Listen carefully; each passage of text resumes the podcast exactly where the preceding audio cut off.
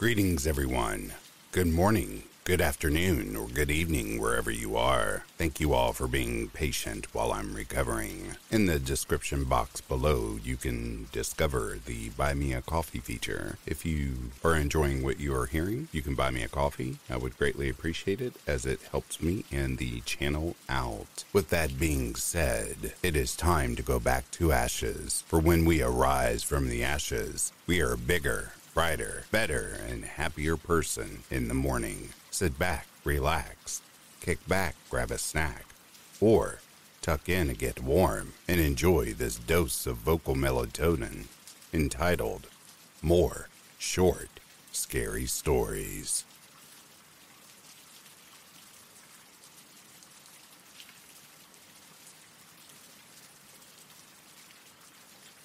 The Figure. It was a dark and stormy night. The wind howled through the trees, and the rain pounded against the roof like a thousand drummers. I sat alone in my room, reading a book. Suddenly, the power went out, plunging the entire house into darkness.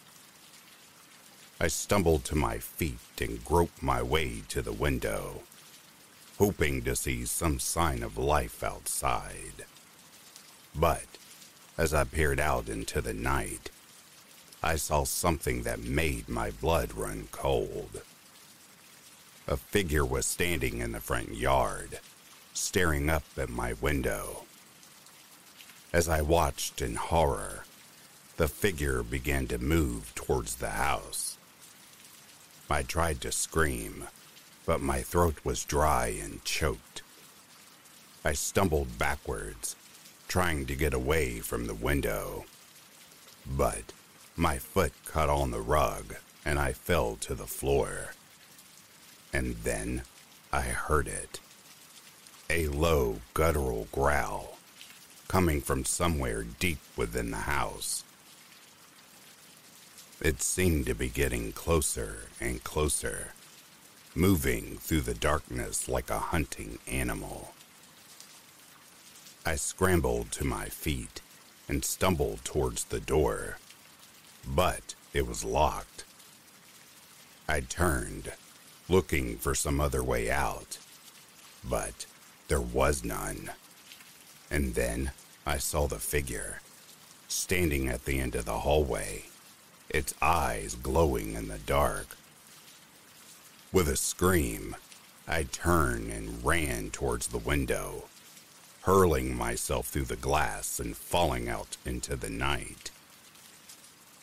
The figure followed me, moving impossibly fast, its breath hot on my neck. Just as it was about to sink its teeth into me, I woke up, gasping for air. It had all been a dream or so I thought. I looked out the window. I saw a pair of glowing eyes staring back at me, and I knew that the nightmare was far from over.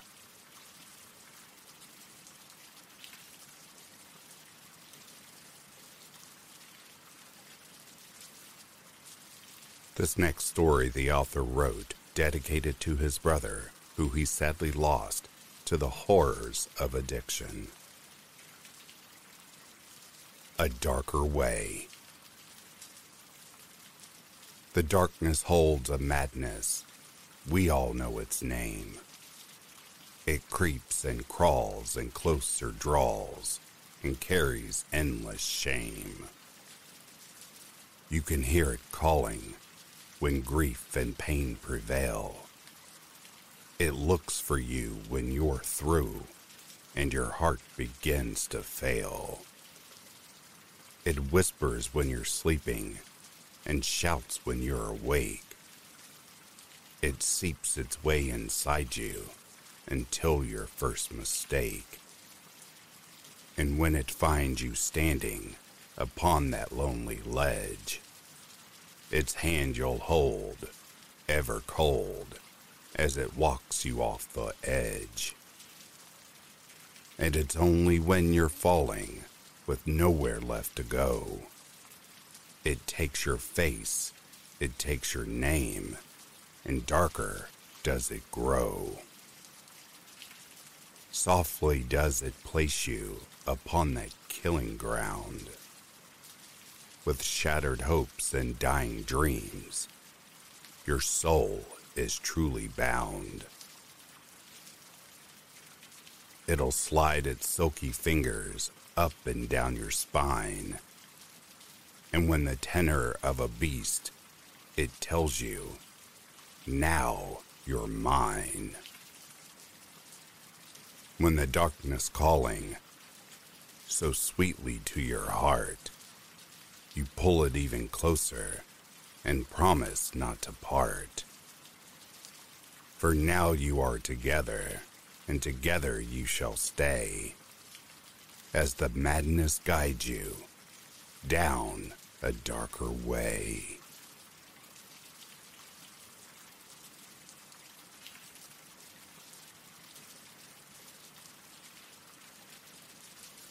A promise of peace. A bitter chill consumed Jonah's bedroom. He sat up in bed, chest still aching from the crash to see a cloaked man with a scythe who could only be death. Oddly, he felt calm. Jonah Michael Kosh. This morning you were in a car accident. Because the universe bends in ways you can't understand. You lived. It was your destiny to die in that crash. Is that why you're here? To finish the job?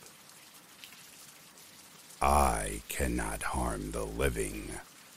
I only act as a guide. I am here with an offer. Walk with me, bodily, to the other side. Leave this living world behind.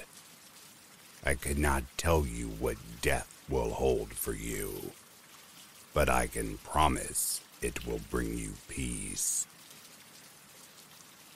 I'm 17. I don't want to die. The choice is yours. I cannot force you. I will only make this offer once. What's the catch? Huh? If I choose to live, the universe has to correct itself? I'll die in some horrible way? Some final destination shit? Jonah, you have escaped your death. If you choose not to come with me, death will never find you. Your soul will be attached to that body for all time. I won't be able to die? It is a terrible fate. I, I, I won't die? Oh my god, th- th- th- that's incredible. Jonah hopped out of bed. Energy coursed through him. Never? Like, never die? If that is your choice.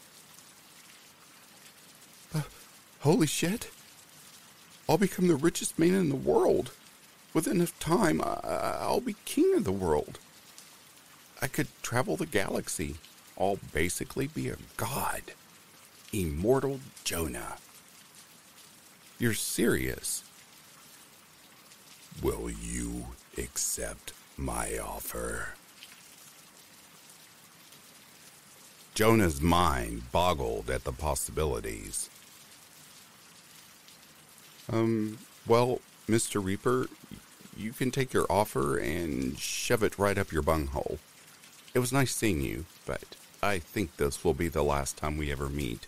So, have a good life, or whatever you have, but no thank you. I'll take eternal life over death. Goodbye. Jonah couldn't help himself. He began dancing a little, lost in his excitement. He turned to see Death still standing in his room. Uh, what are you still doing here? Yours is not the only soul I must tend to here. Huh? What? The gas leak ignited, shooting shockwaves and shrapnel through the house, ripping through the walls like wet paper. Jonah's parents and sister were killed instantly in the explosion. Jonah's body was a mangled mess. His spine had been severed, his lungs and heart ripped apart by shattered wooden splinters. He couldn't move, nor could he breathe or pump blood. But he was alive. He was conscious, inside that human shell, in unbearable agony. The rescue crew would retrieve all the bodies, and the Koch family would all be buried in the same cemetery. Jonah would spend all eternity in a dark, cramped coffin, buried six feet deep, unable to move, but fully alive, his soul permanently fixed to his despairing conscious mind.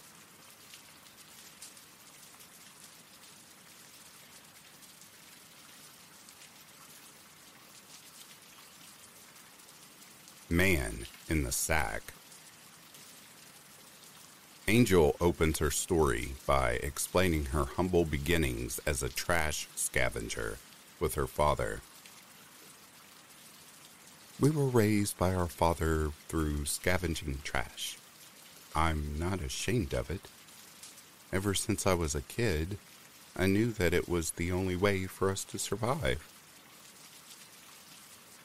Angel says that she would often help her father rummage through discarded items to find anything they could sell.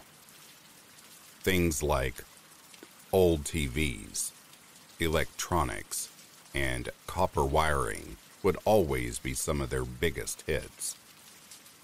However, Angel says that the most profitable times for them would be during tropical typhoons, as they would usually find a lot of discarded items due to the floods.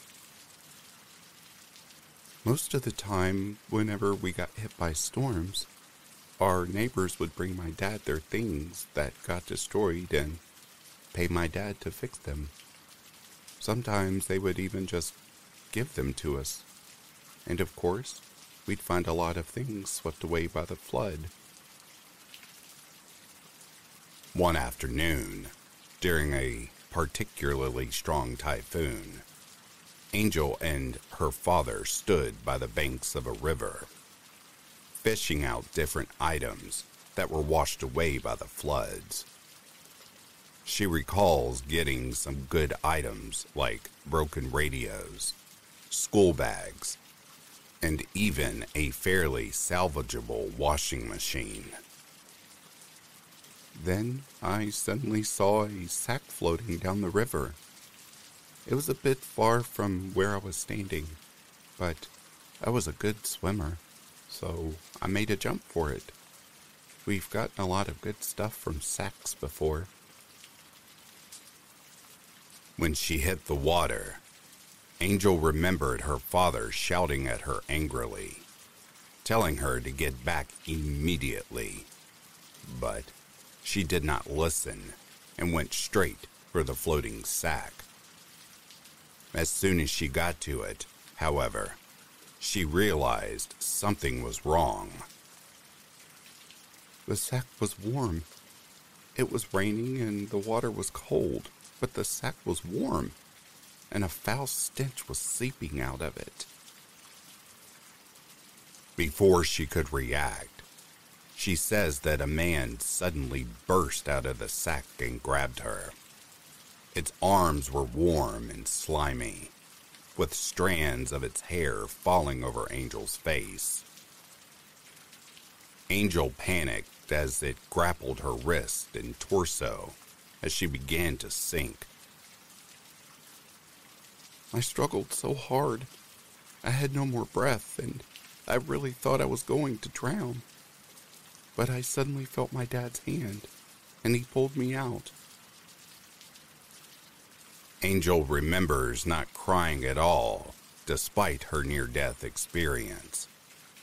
What she does remember is her father hugging her tightly as she watched what looked like a person pop out of the water, stand over the water hyacinth, grab a sack, and pulled it over itself before jumping back into the river and being swept away by the current.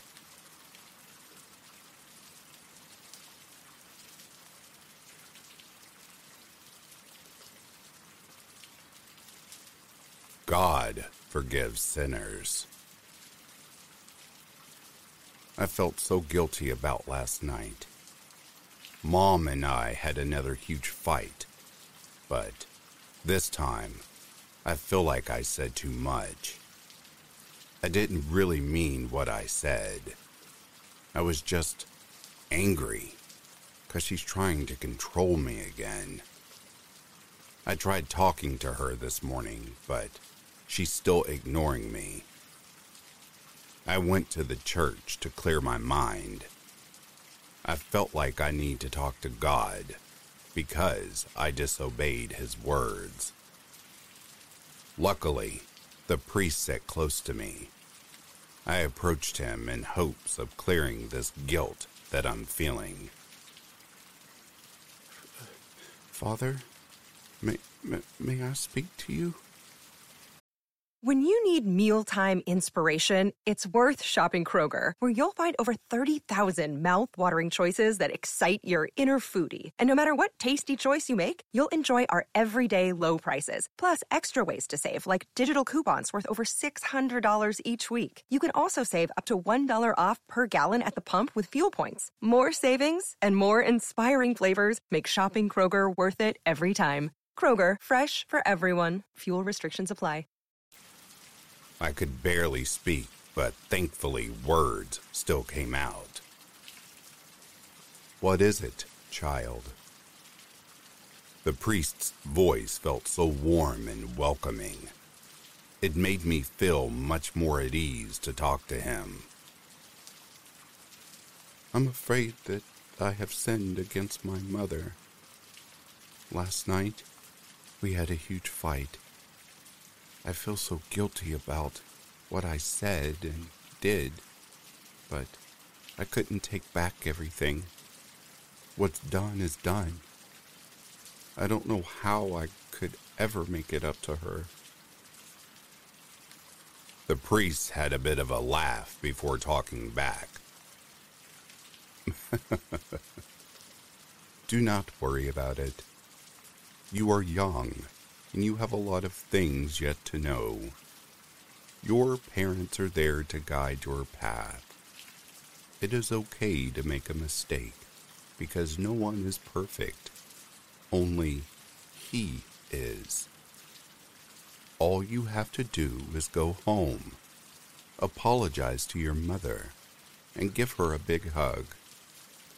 After all, if God can forgive those who have sinned, then so can your mother. The priest patted me on the head before leaving. His words gave me hope and understanding about my actions. Without breaking a sweat, I rushed back home and greeted my mother.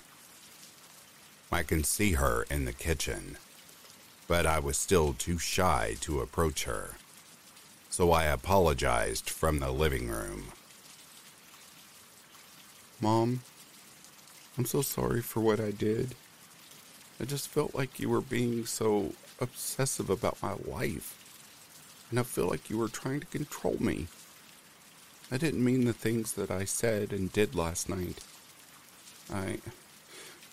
I hope you can forgive me.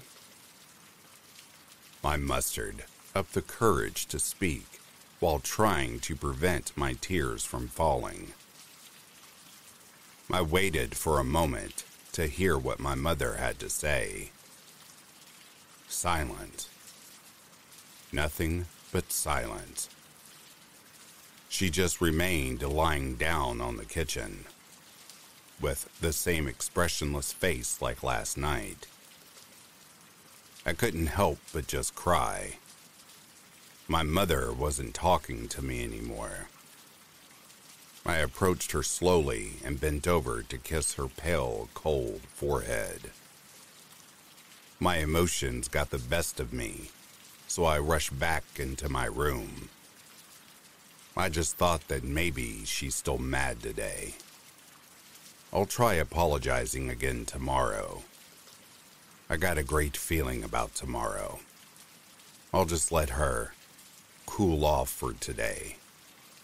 After all, if God forgives sinners, then my mother isn't an exception to not forgive me.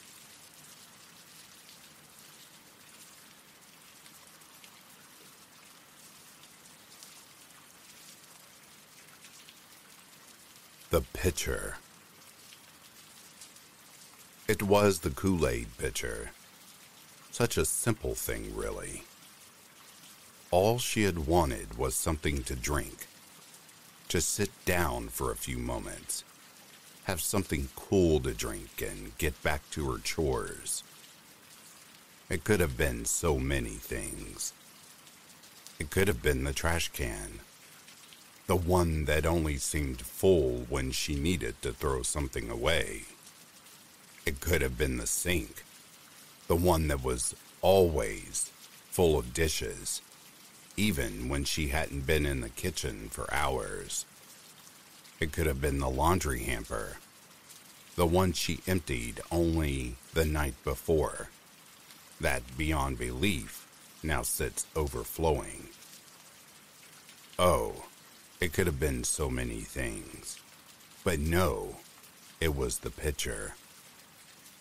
She hums to herself in the kitchen as she prepares the carrot cake muffins, feeding the white roots into the food processor.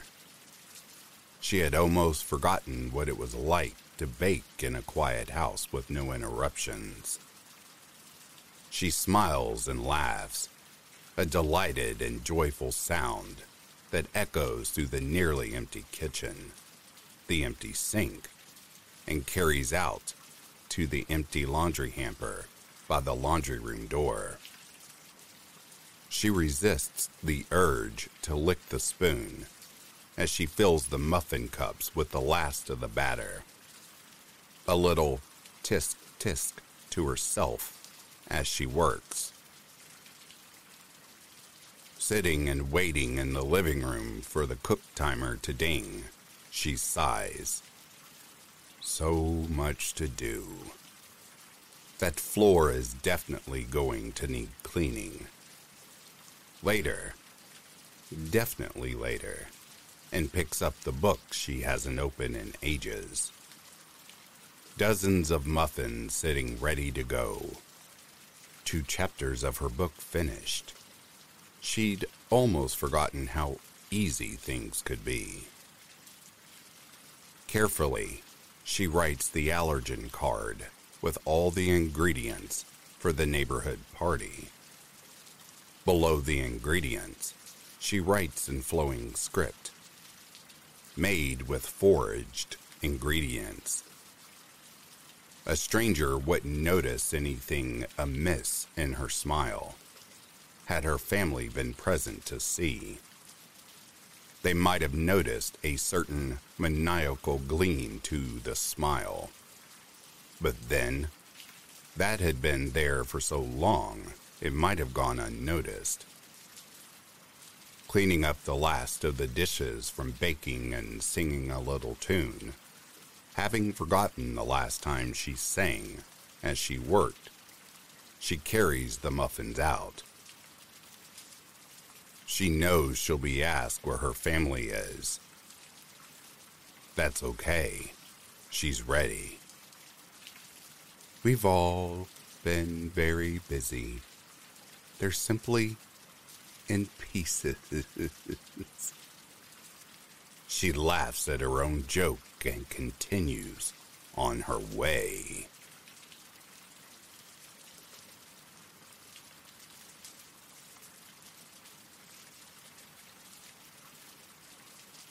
The Runner. 4 minutes and 50 seconds per kilometer. Heart rate at 137 beats per minute. I ran along my familiar path for my regular 12K run. Distance 11 kilometers. Time 53 minutes 10 seconds. I was flying today. If I can just push for one more kilometer, I could break my personal. Oh no, no, not today. Not when I'm on pace for a killer time. I looked out ahead of me and saw a woman walking along my path. She was, of course, walking and not running. But still, she wore the uniform of every female on these Saturday mornings tight singlet, yoga pants, and black runners with fluoro trim. There goes my personal best. I immediately began to prepare myself to take a wide berth around this woman. I can't have her getting frightened, screaming, or whatever else could happen if I were to startle her.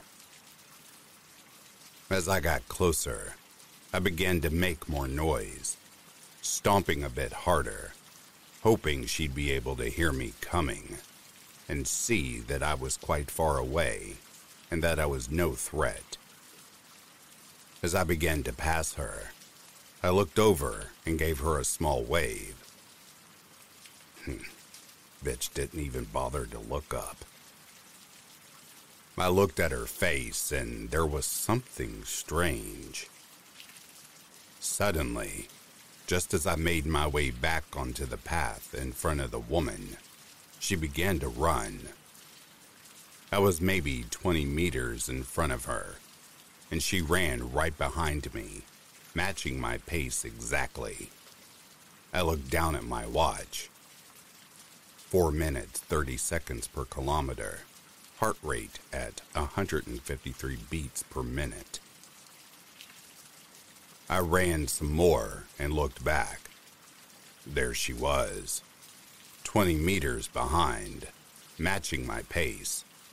Her form was perfect, arms not crossing over, steady strides, shoulders relaxed, head looking straight ahead, straight ahead at me.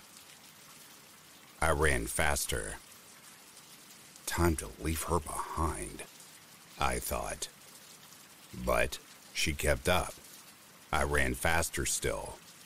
And yet, there she was. Her form was exactly the same, but she quickened the turnover of her legs. Distance 12 kilometers. Time 57 minutes 25 seconds. Heart rate 172 beats per minute.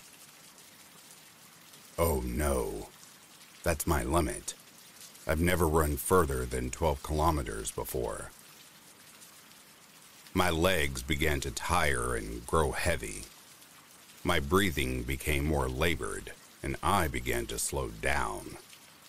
But she was not tired. Slowly, she began to gain on me. Her posture was amazing, her breathing almost not existent. She came closer as I began to lose my form. I began to slump. My legs were getting wobbly. I wanted to give up, but I had to keep running. She was only five meters behind me now. Then two meters.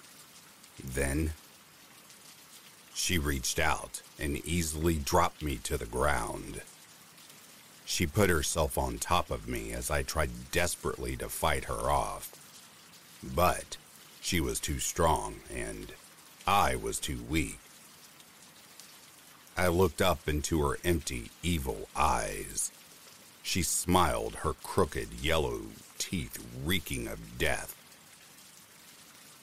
You effing men. you effing men.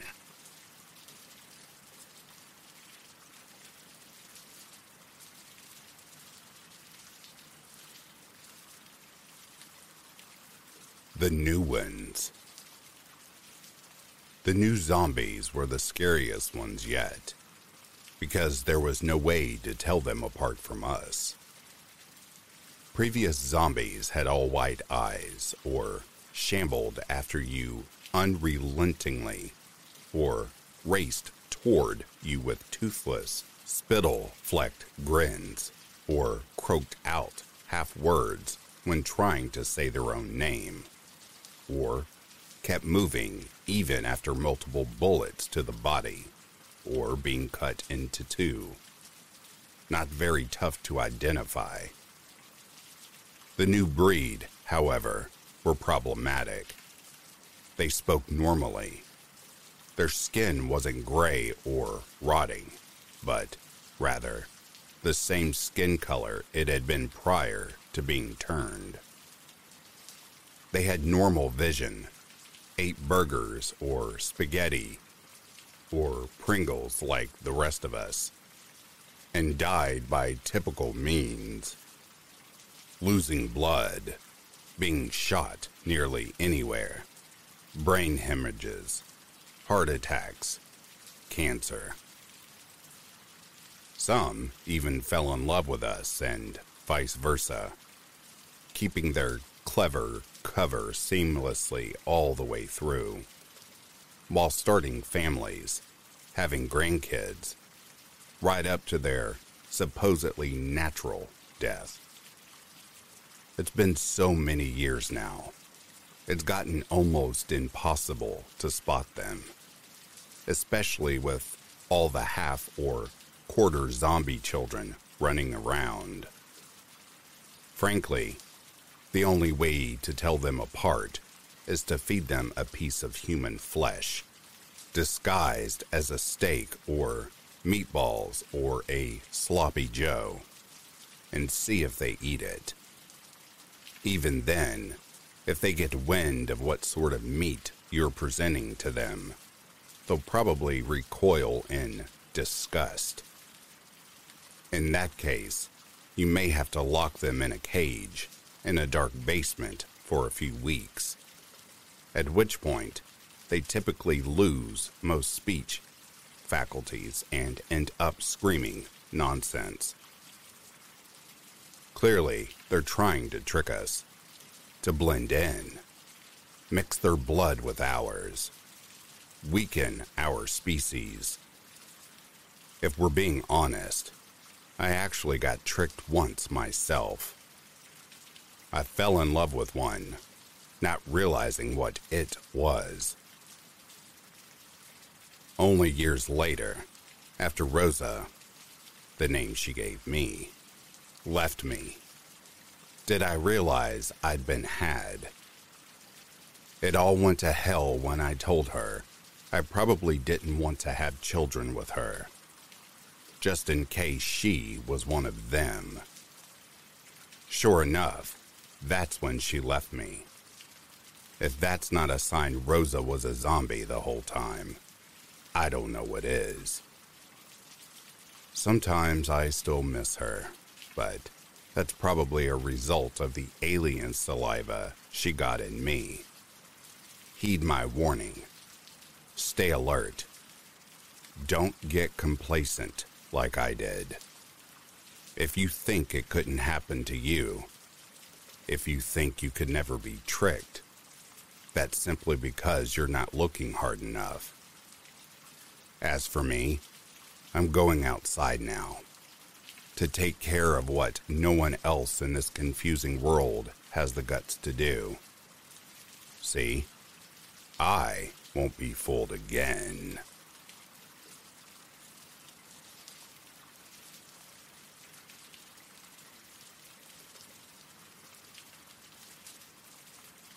Late stage capitalism. A Marlboro ad popped up on my glasses. Confused, I called out to my wife Shannon. Honey, did we pay for the ad free subscription this month? She came down the stairs, clearly checking on her subscription checklist on her glasses. Oops, forgot that one, she said as she tapped the air in front of her. It's not auto renewable. I still can't believe they haven't added that feature yet. I chuckled as the ad instantly disappeared from my sight. Obviously, they would want to sneak an ad or two, whatever chance they get. my wife laughed with me and gave me a kiss on the cheek. She then tapped the side of her glasses, instantly changing her appearance to have a face full of makeup, removing her unsightly, unremovable VR glasses, dressing her up in a nice skirt, and shrinking her down a couple of pounds. How do I look? She asked, twirling her VR dress. Gorgeous as always, I thought. I let her know by reciprocating her kiss. I heard heavy footsteps upstairs. Sky, no running in the morning, Shannon yelled. My eight year old daughter and our golden retriever, Bingo, came bounding down the stairs. She giggled as her mother gave her a stern look, adjusting Sky's glasses before placing our breakfast on the table. Three steaming bowls of gray nutrient slop. What does everyone want for breakfast today? Pancakes, Sky screamed. With extra whipped cream, please. Extra whipped cream again? Shannon sighed. Eight dollars for extra cream is ridiculous. Give the girl her whipped cream. I ruffled Sky's hair. She's been getting terrific grades at school. Sky gave her best puppy dog eyes to her mother. fine, fine. Shannon rolled her eyes with a smile. Soon after, a plate stacked high with pancakes and whipped cream materialized in front of Sky, who squealed in delight. I'll have some eggs Benedict, please, dear. As soon as I said it, a steaming plate of eggs appeared in front of me, and I didn't hesitate to dig in. The egg yolks were perfectly runny, and the sauce had a delicious hint of truffle. I still couldn't believe how our glasses could make the nutrient slop taste this good. My wife gave herself a small bowl of plain oatmeal, the cheapest option, as always. As we finished up our meal, my wife got up to drive our daughter to school, and I got ready for work. Just as I was about to leave the door, a notification popped up on my glasses. It was a call for my friend Lucy.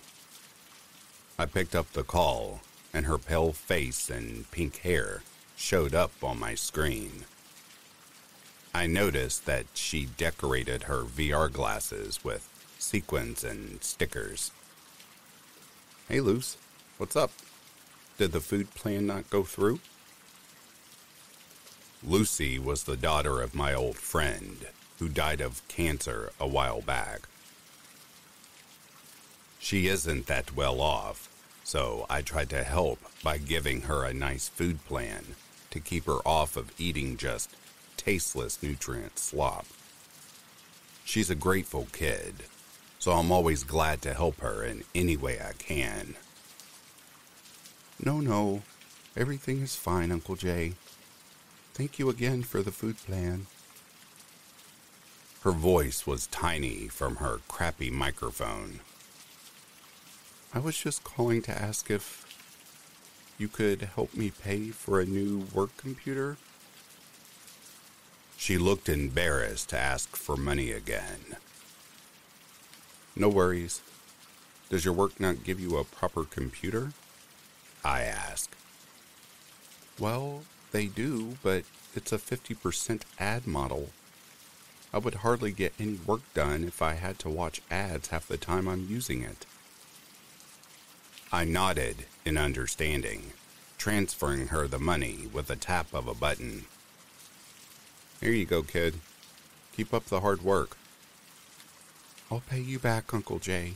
Thank you so much. I shook my head. Oh, there's no need for that, dear. Just treat me for dinner next time we meet. I joked. We both laughed, and after a few more thank yous from Lucy, I was off to work. I scrolled through the outdoor configurations on my glasses. Autumn breeze, seaside walk, space excursion, rainforest expedition. I settled for sunrise hike. I opened my front door, greeted by the warm orange red glow of a sunrise. Birds chirped and the air was lightly chilled as I followed a subtle arrow on the screen to the train station. I could see mountains and a giant lake in the distance.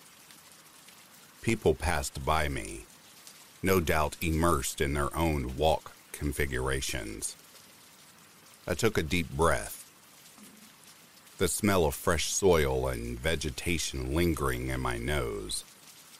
This is the life. After an uneventful day at work, I came home to see Shannon looking pale on the couch, hugging Bingo, who was perched on her lap. What's wrong, honey? I asked. Her VR makeup was still perfect through the tears streaming down her cheeks.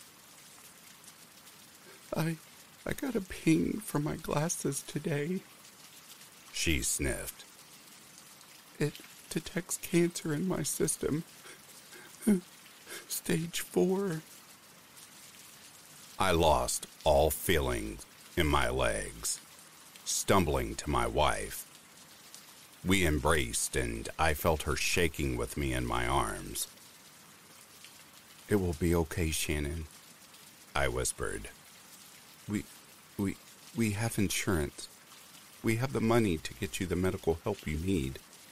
You'll be all right. Deep down, I knew that the chances were slim. Cancer was still incurable at this stage, and she was 44, only 11 years away from our natural life expectancy. In a couple hours, Shannon was transported to hospital to begin her treatment. Your platinum insurance plan should be able to cover four to five months of treatment of Miss Shannon here, the doctor said. After that, the cost will come from your own pocket. I will have you know that about 5% of patients with the same condition as your wife survive. So, if I were you, I would continue treatment for as long as possible. 5%, I thought. I wouldn't care if the chances were 0.1%. As long as there is a chance, I would take it. A month passed and there was no change in the condition of Shannon. In fact, her health seemed to deteriorate even more. Her VR slimming filter now made her look gaunt and malnourished and her bright smile was now a tight grimace. Sky took the news poorly, and her grades took a turn for the worse. As a punishment for failing her classes, the school has replaced her recess with ad breaks, worsening her depression. I made sure to give her pancakes with extra whipped cream in the mornings, but even that barely seemed to cheer her up. I heard about Shannon, Lucy said, her hair now a pale blue on my glasses screen. I'm so sorry to hear that, Uncle Jay. Is there anything I can do to help? I shook my head. I'm doing everything I can to help her, I said weakly. Don't worry about her, all right? Just focus on yourself. I've been doing some research on the history of cancer, she chimed. I'm a programmer, so I am quite savvy when it comes to digging up information online. I stumbled on some really old files. Apparently, back in the day, cancer was a lot rarer than it is now. She lowered her voice to a whisper. And some people say that our life expectancy used to be around 80 years. I waved her off. Don't be silly listening to those conspiracy theories.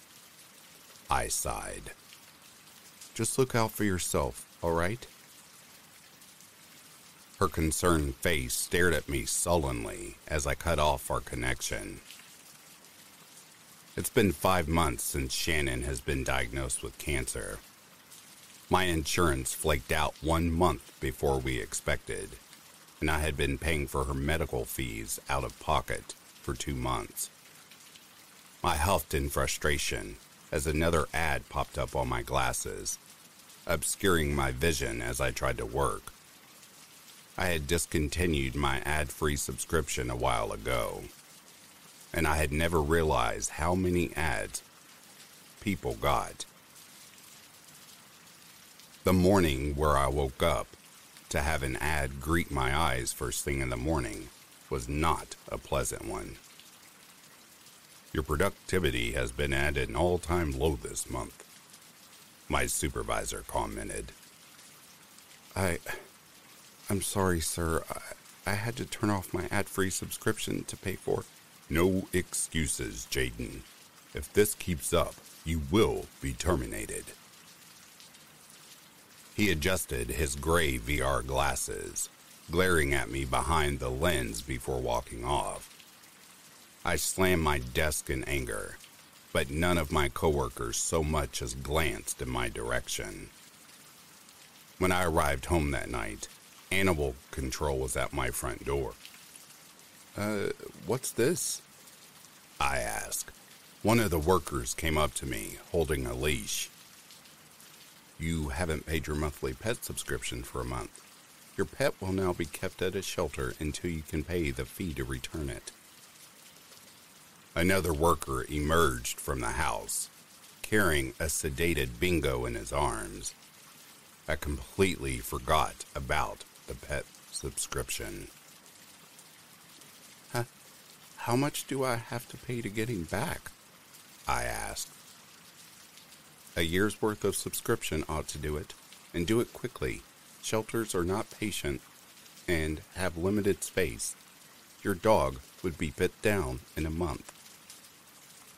I fell to my knees as they drove away with Bingo. Sky and I had plain oatmeal for dinner again.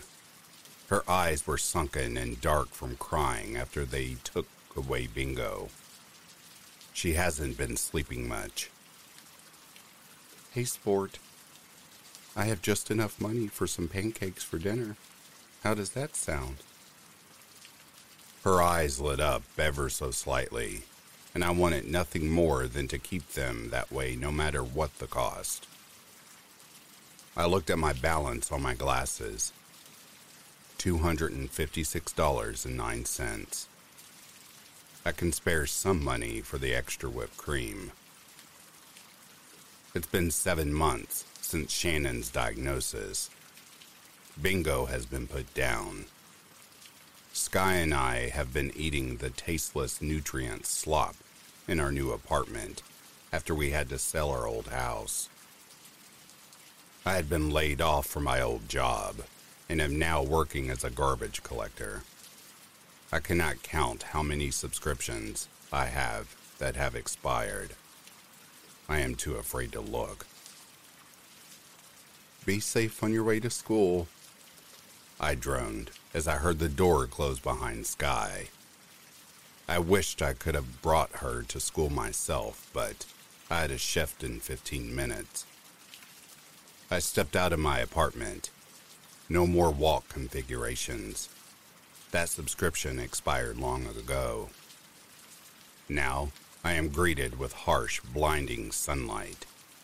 Desert filling in the gaps between cities, and absolutely unrelenting heat. I began sweeping the ground. After my shift, I went to check on Shannon. The air conditioned hospital felt incredible on my sweaty skin. A doctor greeted me by the door to her room and asked me to sit down. Sir, I recommend your wife be switched to hospice care, he said, his professional demeanor unwavering. I stared at him blankly. After all this time, after all the treatments I paid for, I choked. As I said, this treatment has only a 5% rate of success. Unfortunately, your wife was in the unlucky 95%. We will send her home with a prescription of strong painkillers and you can make the last days of her life as comfortable as possible. I assume you still have the release fee for your wife? I nodded weakly. And that was that. My wife was wheeled home to our shitty apartment. She was barely able to open her eyes, and the VR filter was struggling to recognize her as a human being anymore. The embedded earphones on her glasses leaked a tiny voice. To continue your complimentary supply of painkillers, please keep your eyes focused on the center of the screen as the next ad plays. I saw next to her, holding her cold hand. I noticed the time 8 p.m. Where was Sky? She should be back by now. I checked the child safety app on my glasses. I froze as it showed me that the subscription had ended yesterday. It was the only thing keeping her safe on the road to school. Ring, ring. Lucy? I thought. I accepted the call on my glasses. Hello, Mr. Jaden. This is the Children's Hospital calling to let you know that your daughter has been involved in a vehicular accident and has since passed away. Your record shows that you have paid for her release fee, so she will be dealt with accordingly. For future reference, we recommend using ChildSafe, a fantastic online service dedicated to keeping your children safe. I shut off the call, slid to the floor, and stayed there.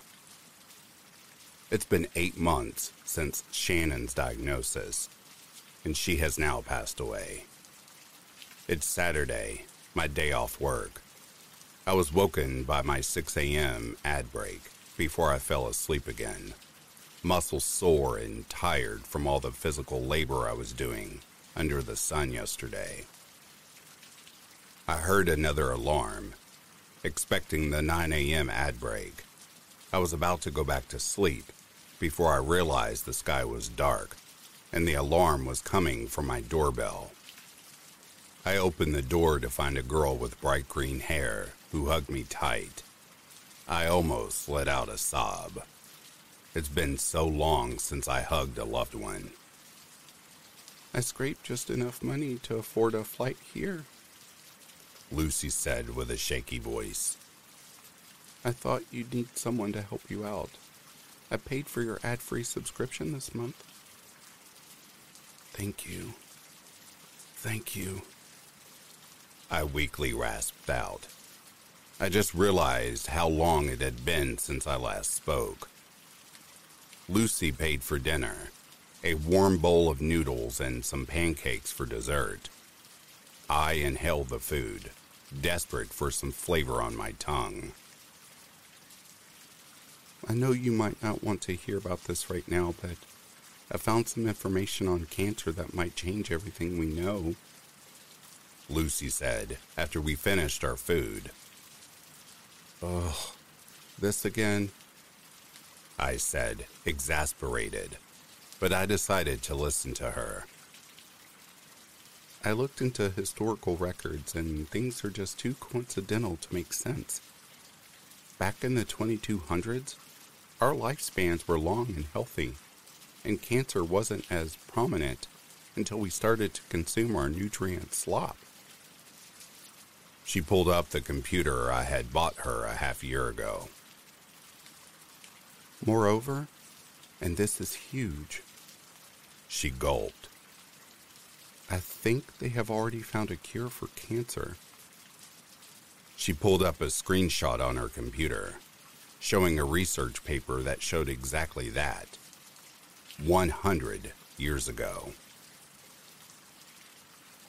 After another hug, Lucy said goodbye and left. I was back alone in my pitch black apartment. I was reeling from tonight's revelation. Cancer had been cured a hundred years ago, but they made such huge profits from cancer treatments that they refused to disclose it and put carcinogens in our food to keep us sick. Shannon could have been cured. I wouldn't have had to lose all my money giving her useless treatments that wouldn't even save her. Sky would be alive. Bingo would be alive. I would be alive. Because God knows I don't want to be alive right now. I made my way to the roof of my apartment. At least I got to see Lucy again one last time before I die. I grabbed onto the railing looked at the barren wasteland beyond the city. Now that everything isn't hidden behind the VR illusion, I almost felt like I was freer.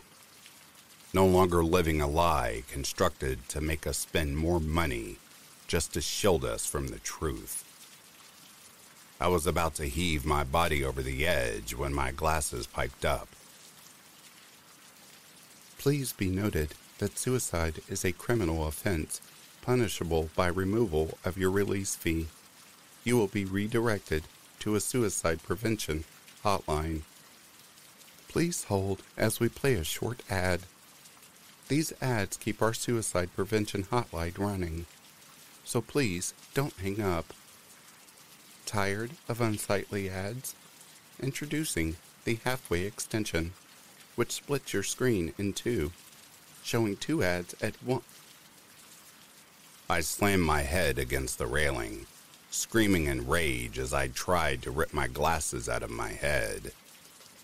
I felt the screws straining against my skull, blood pouring out of my temples as I tore at the lenses. I felt a zap to my head, then nothing. I woke up, unable to move a single muscle. My glasses were fixed, and they booted up the moment I opened my eyes an infographic started playing. Welcome to the Release Center. You are here because you have died and have either not paid the release fee or have forfeited it by committing suicide. No worries, as the Release Center will eventually let you pass away peacefully after you have contributed enough to the betterment of society. Your body is now being kept alive through extensive medical technology and would be used for one of three things surrogacy, renewable organ harvest, and medical experimentation. You have been chosen for renewable organ harvest. Please enjoy these ads as we painlessly operate on your body. Thank you for your service. On the top left of the screen, a countdown started. 50 years, 4 months, 16 days, and 23 hours. A Marlboro ad popped up on my glasses.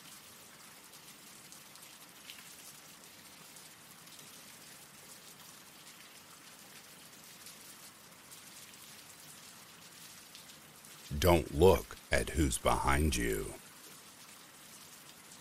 Hello, my name is Noah. There have been many things I've been called when I tell anyone this story, including crazy, sick, and delusional. No matter who I tell, no one believes me. So I take this story to you, whoever is reading this. I've always been paranoid that someone is watching or stalking me, so I always check my surroundings. Every day, I get the sense that something is watching me, even inside my own house, where I live alone. Today, I got more anxious than ever, thinking I was seeing something move away from the corner of my eye. So, I bought a camera system for inside my house. Just so whenever I panic, I can check the cameras to ease my discomfort. Tonight, I was feeling more anxious than ever. I was trying to watch a new movie on Netflix. All the lights in my house were off, with only the TV lighting up the living room. I kept seeing something or someone in the corner of my eye, but when I kept checking, I saw nothing. I couldn't get over the fear or dread that someone might be in my house. So I checked the cameras in my house. I skimmed through the cameras and saw nothing. But the stress and the fear kept coming, as if someone were actually in my house. I couldn't focus on anything and looked behind me constantly. Quickly, I grabbed my phone again with chills down my spine and my palms sweating, like I was in real danger to go check the cameras again. But this time, I checked them slowly in every single room. I looked through and saw nothing. When I looked through the kitchen's camera, which is the room next to the living room, I thought I saw nothing. I wished I would have just put my phone down and gone back to what I was watching and minded my own business. But I saw something move in the kitchen, looking into the living room. There was this thing. Looking into the living room from the kitchen was something that I don't think is even human. It was a humanoid figure standing at least seven feet tall, with skin that looked like it had been stretched too tight over its bones. It had no hair on its body, and its eyes were completely black, as if there wasn't a single ray of light that could penetrate them. Its arms were unnaturally long, reaching down to its knees and its fingers were thin and spindly, like the legs of a spider. I froze in terror, staring at the figure through the camera. It didn't move, but I could feel its piercing gaze behind me. My heart raced as I watched the creature move closer to the living room, its movements jerky and unnatural. I wanted to look away, but I couldn't tear my eyes from the screen. Suddenly, the creature's head snapped toward the camera, as if it knew it was being watched. My entire body shook with fear as I saw its twisted, grotesque face contort into a smile. Suddenly, the power went out, and the room was plunged into darkness.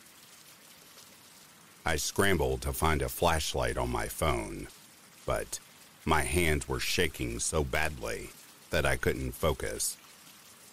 I heard something moving in the kitchen. My heart was pounding in my chest as I tried to stay awake, not wanting to draw the creature's attention. But the sound grew louder, and I realized that it was coming closer. I could hear its spindly fingers tapping against the walls, as it moved closer to me. I finally turned on my flashlight and pointed it to the kitchen and saw nothing. But when I looked back to the camera, the creature was there, staring directly at me as I looked at my phone while the creature tapped and dragged its fingers across the counters, just staring at me, doing nothing. I got enough courage in my body to start running to the front door as if my life depended on it. But strangely, I didn't hear anything behind me, chasing me, but I didn't care. I opened the door and ran to my car and drove to the police station. As I arrived, I stumbled and fell into the station, panting and out of breath. The officer on the desk looked at me as if I insulted them. I told them everything, and the officer called in others and took me into a questioning room. They asked if I took any substances. For hours, they questioned me and questioned my sanity, until eventually they let me go without doing anything. I left the police station more terrified than ever. I called my best friend, Cam, to come over, so I wouldn't need to be in the house alone. I didn't tell Cam what happened, but he doesn't think I'm a weirdo or something. But we watched movies together and played some games. When we wanted to go to bed, I set up the couch so I could lie in it and let Cam sleep on my bed for tonight. Before I went to sleep, I checked the camera to ease my mind. But that's when I saw it again. But this time, it was in my room, under the bed that Cam was sleeping in. I froze even though I wanted to get up and get him the F out of there.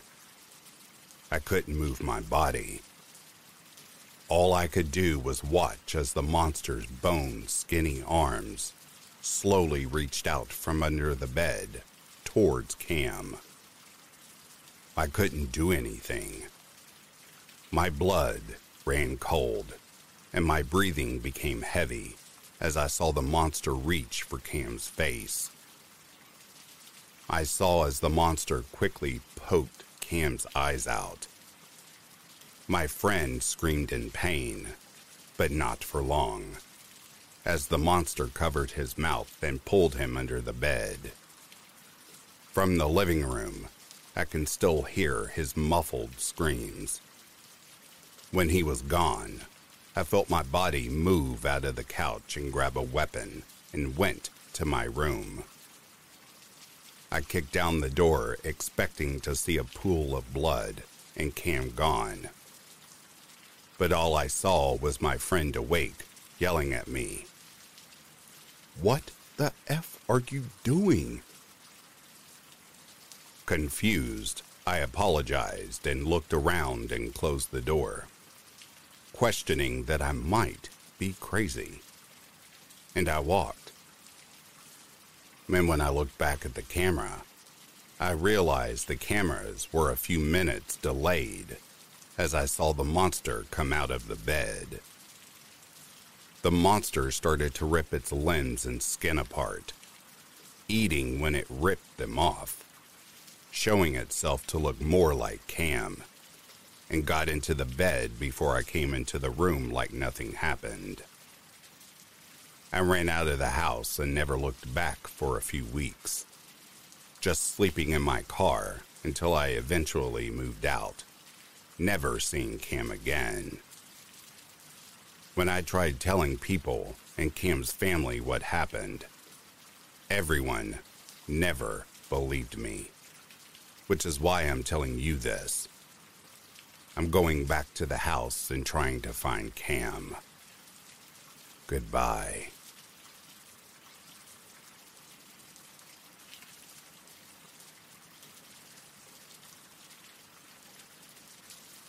I won a sweepstakes and lost. I live the best part of my life online. It's a sign of the times we live in, I guess. There are the mundane, humdrum happenings that occur in our lives offline. The boring day to day droll occurrences that one can usually set their watch to. And then there's the amazing things that we are lucky enough to witness via the screen, usually glued to our hands. There's no comparison, really. Content curated by professionals who are successful enough to have millions of followers watching every video and upvoting every hilarious meme versus boring work and the stained relationship with our folks and loved ones. YouTube and social media wins that one in a landslide victory, in my opinion. Candy or vegetables? My job painting apartments is menial, lots of repetition. The only real variation is that every other apartment is mirrored opposite the ones next to it. Kitchen on the right, bathroom on the left in this one, bathroom on the right, kitchen on the left in that one. Over and over again. Ad infinitum. I dip the roller in paint and apply it to a section of wall. Dip the roller, apply it to another section of wall. Over and over and over again until it's quitting time. If I finish an apartment before it's time to get off, there are plenty of others to move on to. Every single day. Six days a week. Repetition is half of the formula to insanity, I say. One of, if not the only thing, that helps in keeping me sane is a decent signal on my phone and a single Bluetooth earbud. Having some sort of dialogue, whether that be listening to an entertaining YouTuber doing a let's play to channels that narrate creepypastas I find it helps in the passage of time while working. It helps my mind wander while my body goes on autopilot. Thus, finding an hour long story by one of my favorite channels that I haven't heard yet is like a gift from the content gods. One of the longest work days I can remember was the day that my earbud fell out and landed directly in my paint bucket. I cursed the universe as I watched it sink. It happened early in the day, too, so I was forced to weather the remaining six hours with nothing but my own thoughts and the sound of my paint roller smearing on the walls. I had lost the other earbud somewhere months ago so it's not like I had a spare one charging somewhere. And by the end of the day, I resolved it by buying two brand new pairs, so if something like that ever happened again, I'd have no less than three backups. I decided to treat myself, buying a cutting edge and top of the line brand. When one uses a product for most of the day, every day, it helps to buy quality because it's not just at work that I use them. When I'm driving, washing dishes at home, or doing household chores, or just grinding out levels on a video game, there's always some audio going on in my ear. Listening to podcasts while I'm folding laundry, reviews for new games, and movies while I'm walking the dog, 10 interesting facts about insert topic here while I'm eating dinner. It just helps me get through my day. And my nights, too. Falling asleep listening to spooky stories has gotten me to the point where if I forget to charge my phone or earbuds and one of them dies before I fall asleep, I might as well get back up for a bit while the battery charges. It may sound weird to some people, trying to follow a narrative while also trying to fall asleep seems like it would be counterintuitive. But just like how some people need a fan or a TV going, there are thousands of us falling asleep to a soothing voice, telling a macabre tale every night. Probably millions, given how the technology has evolved in prior years. When I received an email saying I'd won a chance to test out the next step of that evolution, I ignored it. I hadn't signed up for any contest or sweepstakes that I was aware of. Probably just spam, I thought. When the physical letter showed up in my mail stating the same, I took it a little bit more seriously, but eventually chalked it up to the spammers just being persistent. More junk mail. They got my email and were able to find an address that matched it. Probably not that hard to do considering how many sites I've used that email to sign up for over the years. I was well aware that people leave a digital footprint, along with a treasure trove of data for advertisers and scammers alike. I always just chalked it up to the price of admission as I dropped the letter in my trash bin without even opening it. After a few weeks, all of my brushing off and ignoring what I thought was a scam culminated with a knock at my door. Well, hello, sir. We represent Toxicorp, and we understand that you recently purchased our product two pairs of our premium earbuds? The gentleman said. He was an older fellow, wearing thick Coke bottle glasses and sandals. Before I could even answer, though, he went on. We've attempted to contact you via mail in regards to your most wisest of purchases. First off, we at the Toxie Corporation would like to sincerely thank you and also congratulate you. You've won our annual Novemberathon giveaway. He finished, taking an overdue and long breath. That was how I found out that it wasn't just spam. They had gotten my information when I had registered the product for the warranty and, unbeknownst to me, had thrown my name in the hat for their contest.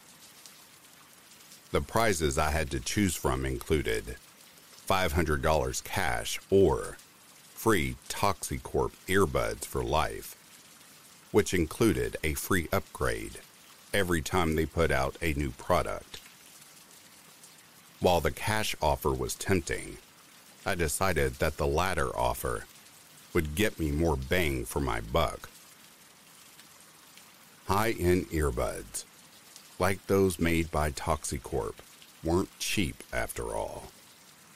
Plus, being able to upgrade and try out the latest models for free made it, in my eyes, the better of the two options.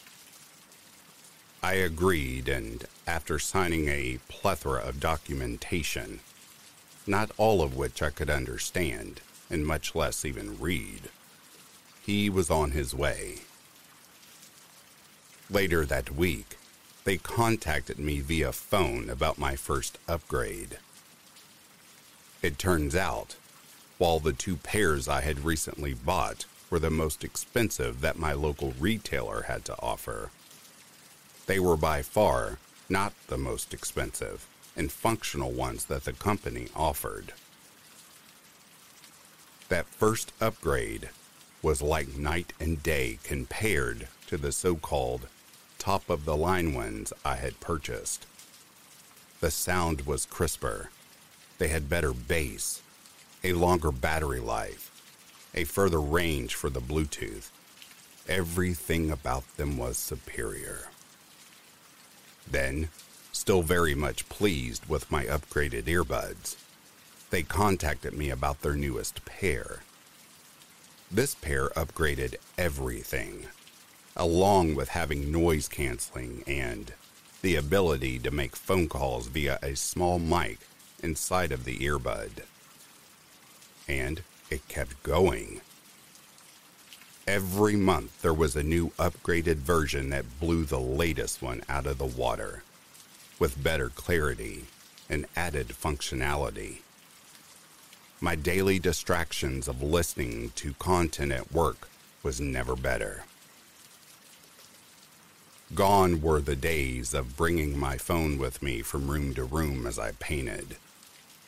The Bluetooth had crystal clear connectivity anywhere in the apartment. Hell, I could leave my phone charging in my car outside, and the signal would pick up through spans of parking lots and brick walls.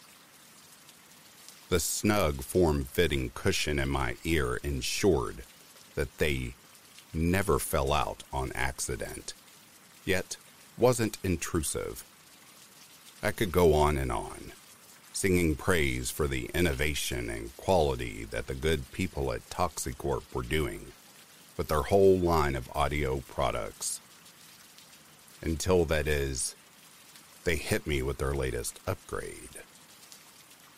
I should have known something was off when they asked me to come to their R&D department for the latest upgrade.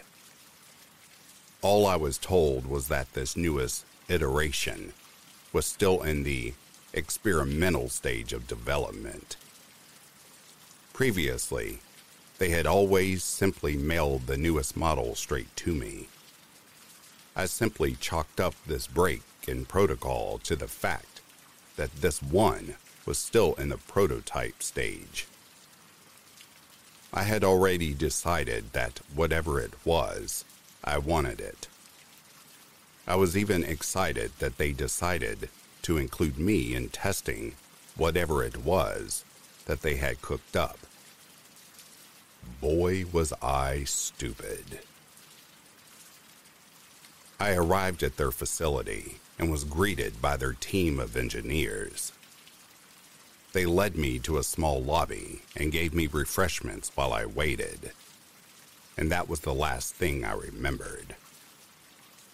When I woke up, I was in a recovery room with bright fluorescent lights blinding me, and a litany of, of rhythmically beeping medical machines monitoring my vitals. I felt groggy as hell, and as I reached up to feel why the side of my head was throbbing, I felt swollen flesh molding around stitches above and behind my right ear. They said that the nausea, accompanied by the dizziness I felt, was normal and conducive to the operation they performed in and around my inner ear. I was pissed.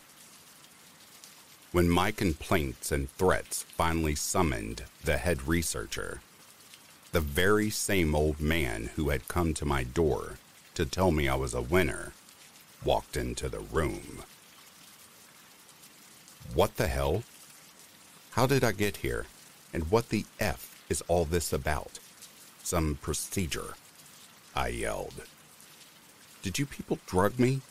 What kind of sick operation are you people running here? The old man merely smiled. Nothing that you didn't agree to.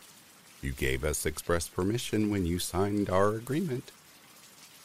Like hell I did, I yelled. He produced a small remote and pointed it at me, pressing a button as I continued to yell. Di James salir dia qui l'amo e mi mandato. I threatened. Wait, what the hell? I had yelled that in English. I clearly said, Let me out of here and I'm calling my lawyer. And I had heard the English version in my ear. But in my right ear, the ear that was throbbing and had been operated on, I heard what I assumed was some other language. The scientist seemed pleased at the utter confusion that sank into my facial features. Did you just speak gibberish? He asked, grinning from ear to ear. He had really said, Habla español? I heard it with my untainted ear, but I also heard the English translation clear as day with the other. I'll admit, even though I was still utterly pissed about the situation, I'd be lying if I said I wasn't a little amazed. What? What else can it do? I asked, my anger subsiding slightly. His grin grew even wider. He came closer to show me the remote. It was something akin to an old iPod looking thing. He scrolled through a plethora of menus until he selected one labeled Enhance Audio. He then pointed it in the direction of the two nurses conversing behind the other side of a large glass viewing window on the other side of the room. As soon as the remote was pointing in their direction, I could hear them. I can't believe that prick stood you up like that, girl, one said. He's a loser anyway. I heard from Jenny that he isn't even all that well endowed, if you know what I mean. The other said, holding up her pinky finger, which sent both of them into a giggling fit. Can you hear them? How clear is the audio? The old man said, pulling out a clipboard and pen seemingly from nowhere. We ran a gauntlet of tests trying out different features and models, dialing in and fine tuning the settings. By the time we were finished, I wasn't even all that mad anymore. I mean, I was still a little peeved. I had been tricked and drugged and operated on without my consent. I don't care what the gibberish in my contract said. I felt violated. But after all was said and done, I couldn't help but feel like the benefits that the new implanted device offered were more than worth some shady and underhanded practices. I was kept in their facility for a couple of days for observation and more tests, compensated for my lost wages at my job and given a prescription to fill. Something to help with the pain while my body healed. They claimed it was an astounding success, leaving me to wonder what would have happened if they had failed. I went about my life, checking in with them via phone once a week, which I could now call and answer by merely thinking about it thanks to their device. I could understand hundreds of spoken languages. I could hear conversations happening through brick walls with crystal clarity. And if it ever got too much, I could always just lower the settings, even mute certain frequencies. Despite their underhanded techniques and the violation of my own body, my rage in them had subsided and became more like a perturbed annoyance. They had drugged and operated on me without my knowing consent, sure. But I was beginning to come around.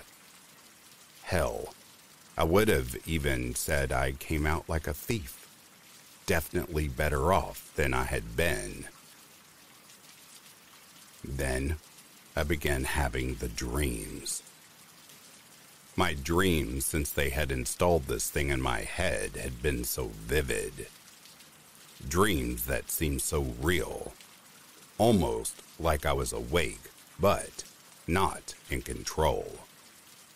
like watching yourself sleepwalk. I have vague memories and impressions when I wake up, remnants of whatever cycles of subconscious mind rolls through when I'm out. In one, I only remember being told by some authority figure that I needed to go out to the corner store and buy a certain brand of potato chips. My socks were wet when I woke up the next morning and my blood chilled when I stepped outside, only to notice that it had indeed rained the night before. When I checked my bank statement, there had been a purchase at 2:46 a.m. for the amount of $3.46 that I didn't remember. Hell, I had been asleep at that time. So I was sleepwalking, along with sleep purchasing and God only knows what else. They kept happening, always single mindedly compelled to complete some seemingly menial and meaningless task. I tried sleeping pills. When that didn't work, I tried caffeine pills to stay awake. When I eventually did crash and pass out, they continued. I even tried getting blind drunk. And while I don't remember having any vivid dreams or sleepwalking episodes, my bank account and transaction history begged to differ. I guess I was just too blackout drunk to remember, but it hadn't stopped me. Last night was the most surreal one yet. I went to this bench out at the park a couple of blocks away. When I got there, I reached beneath it, obtaining the gun that I somehow knew would be there. That's when everything became fuzzy. I try and try to remember what else happened, but it's a blur of blue and scarlet when I heard there had been a shooting that killed two people down the street from my place. I could see their faces in my mind before the police released the photos of the victims. They had been a couple out for a late night rendezvous. A man of average looks and build and his sweetheart, whose blue eyes burned holes into my soul through the TV screen as they glared at me accusingly. For an instant, when their photos were on the screen, I remembered seeing those blue eyes looking at me, pleading and full of fear, and then a scarlet plume of blood as the bullet mangled her beautiful face beyond recognition.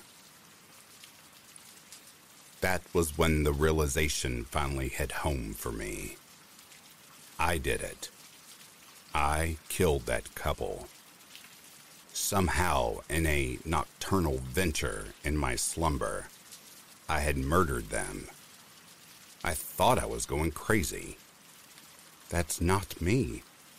Not something I would ever in the slightest consider, much less actually do. A piece of me died that day. My innocence, I think. I did what any decent human being in my situation would do. I resolved to turn myself in. If somehow I was becoming some crazed maniac in my sleep, the smartest thing to do would be to turn myself in, lest I somehow manage to harm more innocent people. I went out for a good steak dinner. Probably the last decent meal I'd ever get to eat before my last meal on death row someday. It was the most delicious meal I ever remember eating. I savored every little bite. Finished with my meal, I tipped several hundred dollars to my waitress.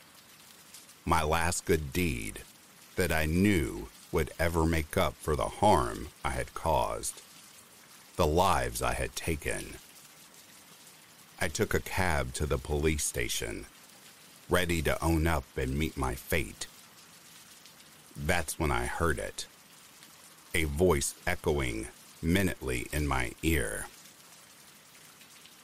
Don't do it, it said.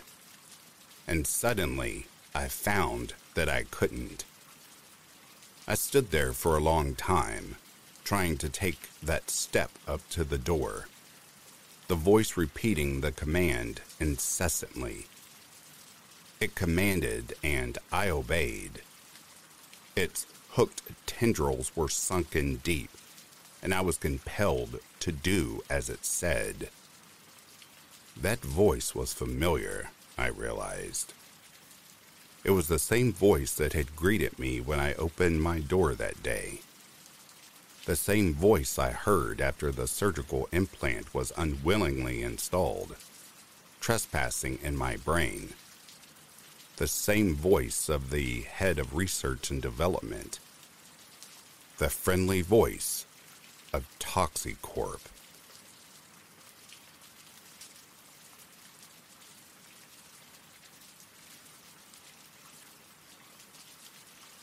And that, dear listeners, is the end of more short, scary stories.